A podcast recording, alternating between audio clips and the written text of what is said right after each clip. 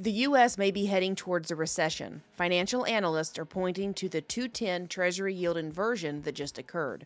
What this means is that the current rate of a two year Treasury note is higher than a 10 year note yield.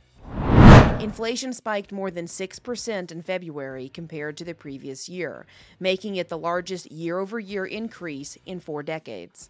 Put another way, the last time inflation was this bad, the TV show MASH was on and the movie E.T. was in theaters. An anonymous source at Customs and Border Protection is warning the border will get worse since Biden is ending Title 42. The order was issued by the Trump administration as a COVID control measure, allowing border crossers to be sent back home before they could apply for asylum status. The source says the Department of Homeland Security is preparing for up to half a million migrants in the first six weeks.